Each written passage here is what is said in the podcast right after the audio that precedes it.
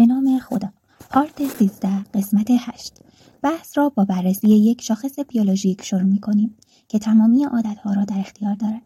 افزایش دوپامین. حلقه بازخورد مبتنی بر دوپامین. دانشمندان می‌توانند لحظه دقیق وقوع یک وسوسه را با اندازه‌گیری یکی از پیام‌رسان‌های عصبی به نام دوپامین راهگیری کنند. عادت‌ها یک حلقه بازخورد مبتنی بر دوپامین هستند. هر رفتاری که به شدت اعتیاد آور است، مثل مصرف مواد مخدر، خوردن غذای ناسالم، انجام بازی ویدئویی، جستجو در رسانه‌های اجتماعی، با میزان بالاتری از دوپامین ارتباط دارد. همین امر را می‌توان درباره اساسی ترین رفتارهای همیشگی ما، نظیر خوردن، نوشیدن و تعامل اجتماعی بیان کرد. وقتی صحبت از عادت‌ها می‌شود، برداشت اصلی ما این است: دوپامین نه تنها در زمانی که لذت را تجربه می‌کنید، بلکه در زمان پیش‌بینی آن نیز منتشر می‌شود. معتادان به قمار بیشترین میزان دوپامین را پیش از آن که روی چیزی شرط ببندند تجربه می‌کنند، نه زمانی که می‌برند. معتادان به کوکائین بیشترین موج دوپامین را در زمان دیدن پود ترشح می‌کنند، نه زمانی که آن را بالا می‌کشند. هر زمان که پیش‌بینی می‌کنید فلان پاداش در انتظارتان است، میزان دوپامین شما با همان پیش‌بینی افزایش می‌یابد و هر زمان دوپامین افزایش می‌یابد، انگیزه شما برای اقدام هم بیشتر می‌شود. یکی از دلایلی که پیش‌بینی یک تجربه می‌تواند حس بهتری از دستیابی به آن داشته باشد نیز همین موضوع است. یک بچه با فکر کردن به صبح کریسمس لذت بیشتری می‌برد تا زمانی که هدیه‌ها را باز می‌کند. یک بزرگسال با رویا پردازی درباره مرخصی یا فلان روز تعطیل لذت بیشتری میبرد تا زمانی که واقعاً به آن تعطیلات میرود. دانشمندان این پدیده را به عنوان تفاوت میان خواستن و دوست داشتن مطرح میکنند. مغزتان برای خواستن پاداشها مدارهای عصبی بسیار بیشتری را نسبت به دوست داشتن آنها در نظر گرفته است. چگونه از جمع‌بندی خواسته ها برای افزایش جذابیت عادت‌هایتان بهره بگیرید؟ کسب و کارها استاد جمع‌بندی خواسته ها هستند. اگر وادارتان کنند که یک رفتار را همزمان با یکی از کارهای محبوبتان انجام دهید، آن عادت برای شما جذابتر خواهد شد. شاید دوست داشته باشید درباره آخرین شایعات سلبریتی ها بشنوید، اما باید تناسب اندامتان نیز حفظ شود. با استفاده از جمع‌بندی خواسته ها می توانید در باشگاه روزنامه بخوانید و برنامه‌های واقع‌نما ببینید. شاید دوست داشته باشید پدیکور انجام دهید، اما باید صندوق دریافت ایمیلتان را هم چک کنید. راهکار: کافی است در حین انجام پدیکور ایمیل‌های کاری که موعدشان به سر رسیده را نیز بررسی کنید. جمع‌بندی خواسته‌ها به نام اصل پیروماک است. به عبارت دیگر، حتی اگر تمایلی به پردازش ایمیل‌های کاری نداشته باشید، وقتی قرار شود آن را در کنار یک کار دیگر انجام دهید، ذهنتان شرطی می‌شود که سراغ اجرای آن بروید. اگر دوست دارید مسابقات ورزشی را ببینید، اما باید برای بازاریابی تماس بگیرید، می توانید. پس از اینکه از صرف نهار برگشتید، با 3 نفر از مشتریان احتمالی تماس بگیرید. اگر دوست دارید فیسبوک را چک کنید، اما باید بیشتر ورزش کنید، می توانید. پس از اینکه گوشیم را بیرون آوردم، 10 حرکت ورزشی انجام می دهم. احتمال زیاد است که بالاخره با 3 مشتری تماس بگیرید یا 10 حرکت ورزشی را انجام دهید، زیرا تنها به همین شرط است که می توانید آخرین اخبار ورزشی را بخوانید یا فیسبوک را چک کنید. اجرای کاری که باید انجام شود به معنای کسب اجازه برای کاری است که دوست دارید انجام دهید. خلاصه فصل. دومین قانون تغییر رفتار میگوید آن را جذاب کنید. هر قدر فرصتی جذابتر باشد، احتمال اینکه به شکل گیری عادت منجر شود بیشتر خواهد بود. عادت‌ها حلقه‌های بازخورد مبتنی بر دوپامین هستند. وقتی دوپامین افزایش می‌یابد، انگیزه ما برای اقدام نیز بیشتر می‌شود. پیش‌بینی یک پاداش نه برآوردسازی آن است که ما را به اقدام وامی دارد. هرقدر پیش‌بینی بزرگتری داشته باشیم، میزان دوپامین بیشتر خواهد شد. جمع‌بندی خواسته‌ها یک رویکرد برای افزایش جذابیت عادت‌هایتان است. این استراتژی اقدامی که دوست دارید را با اقدامی که به آن نیاز دارید جفت می‌کند. قسمت 9: نقش خانواده و دوستان در شکل دهی به عادت‌ها.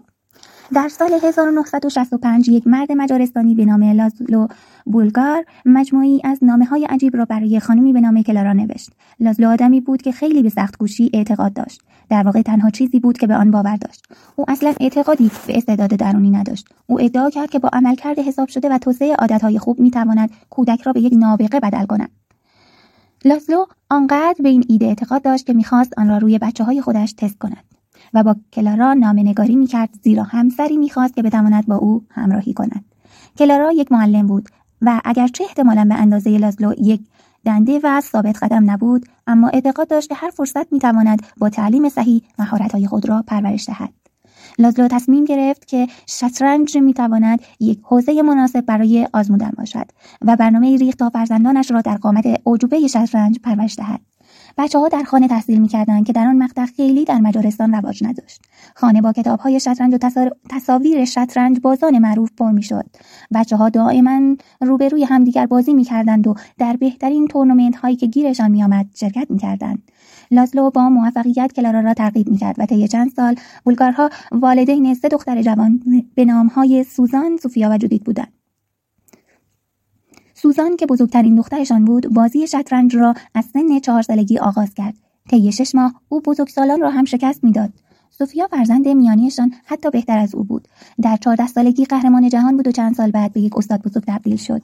جودیت کوچکترین دخترشان از همه بهتر شد. در 5 سالگی می‌توانست پدرش را شکست دهد. در 12 سالگی به جوانترین بازیکنی تبدیل شد که تاکنون در فهرست 100 شطرنج‌باز برتر دنیا قرار گرفته است. می توان گفت که کودکی خواهران پولگار حداقل مثل آدم‌های معمولی نبود و با این حال اگر از آنها در این مورد بپرسید ادعا می‌کنند که سبک زندگی جذاب و حتی لذت بخشی داشتند.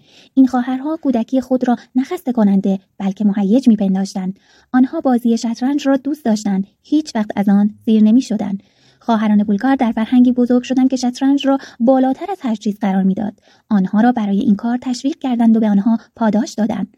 در دنیای آنها وابستگی به شطرنج طبیعی بود و همانطور که خواهیم دید هر عادتی در فرهنگ شما معمول قلمداد شود از نظر شما در میان جذاب ترین رفتارها قرار خواهد گرفت.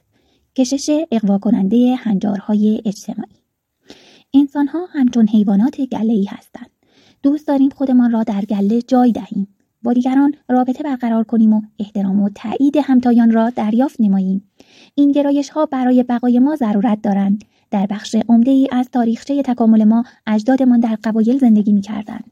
آنهایی که از قبیله جدا می‌شدند یا بدتر از آن طرد می‌شدند، انگار حکم مرگشان صادر شده بود. گرگ تنها می‌میرد، اما گله گرگ‌ها سالم می‌ماند.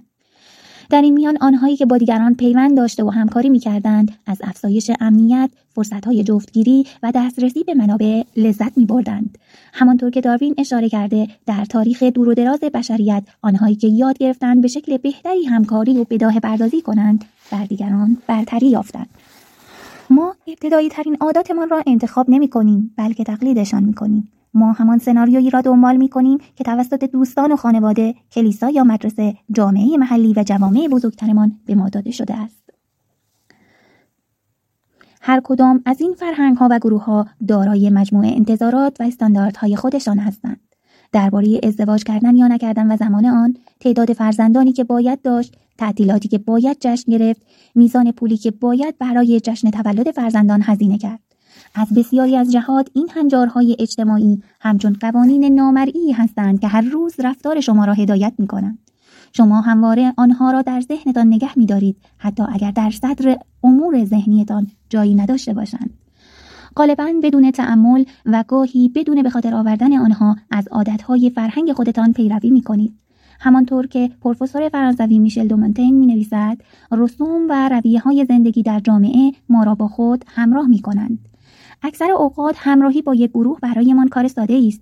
همه دوست دارند به آن گروه تعلق داشته باشند. اگر در خانواده‌ای بزرگ شدید که شما را به خاطر مهارت‌های شطرنجتان تحسین می‌کند، شطرنج بازی به یک کار جذاب برای شما تبدیل خواهد شد. اگر شغلی دارید که همه افراد در آن لباس‌های گران می‌پوشند، بنابراین شما هم به ریخت و پاش در این مورد تمایل پیدا می‌کنید. اگر تمامی دوستانتان از یک شوخی خاص یا از یک تکه کلام جدید بهره می‌گیرند، شما هم احتمالاً از آن استفاده خواهید کرد تا آنها بدانند که شما هم آن شوخی را می‌گیرید و اهلش هستید. رفتارها تا زمانی جذابند که به پیشرفت ما در جمع یاری برسانند. علالخصوص عادت‌های 3 گروه خاص را تقلید می‌کنیم: 1 نزدیکان، 2 اکثریت، 3 قدرتمندان. هر گروه فرصتی را برای تقویت قانون دوم تغییر رفتار در اختیارمان می‌گذارد و باعث می‌شود عادت‌هایمان جذاب‌تر شوند. من لیلا رمضانی به عنوان گوینده در این بخش با شما همراه بودم.